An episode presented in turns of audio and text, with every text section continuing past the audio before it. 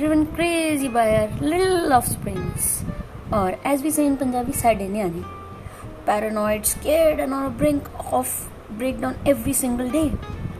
That's what we modern day parents are, juggling everything around us and our children.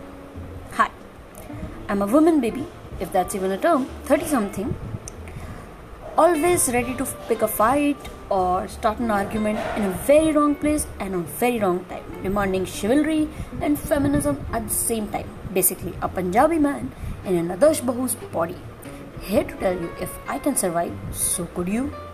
Let's embark this wonderful journey of stumbling down the stairs till the last one and rolling down the hill, yet surviving to see the next day. Let's all do this together and still live to tell our grandchildren how great we were watching every single internet movie and being the generation that survived a pandemic.